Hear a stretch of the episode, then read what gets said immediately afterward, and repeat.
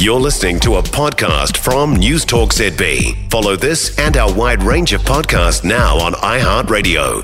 Tell you what, I think National's made a bit of a mistake on these tax receipts. Tax receipts are the sort of quirky idea that people pick up and run with. They're the sort of left of centre idea the media can have a bit of fun with. And the trouble with that is that we actually have some more important stuff to deal with. And for every minute you talk about what sort of receipt it would be, how it would be done, and what it would cost, you aren't talking about things like our debt, our spending, our crime, the number of kids who aren't going to school. If there was any value in the idea, it would be if you could break it down to, say, a net balance.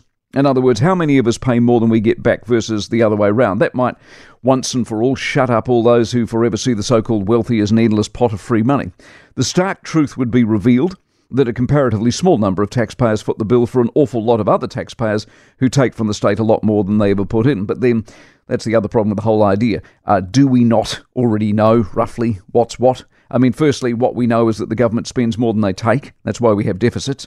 Then we can guess that large chunks of it go to health and welfare and education and, and, and goes to the ever growing public service, of course. What's the value in knowing all of that? We already know it. By receiving this information, and presumably growing angry over it because you see a pile of monumental wastage, then what?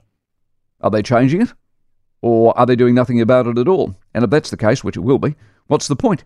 If National are to be taken seriously, they have to avoid these very easy traps they're falling into. This is a gimmick. And the media loves gimmicks because it makes their life easier. I don't need a receipt to know this government's approach to money is ruinous. What I need is a group of people who get that the path we're on is dangerous the social malaise in this country is even more dangerous, and that this election is about righting the ship, or as David Seymour put it yesterday, turning us into a large Fiji. For more from Newstalk ZB, listen live, on air, or online, and keep our shows with you wherever you go with our podcasts on iHeartRadio.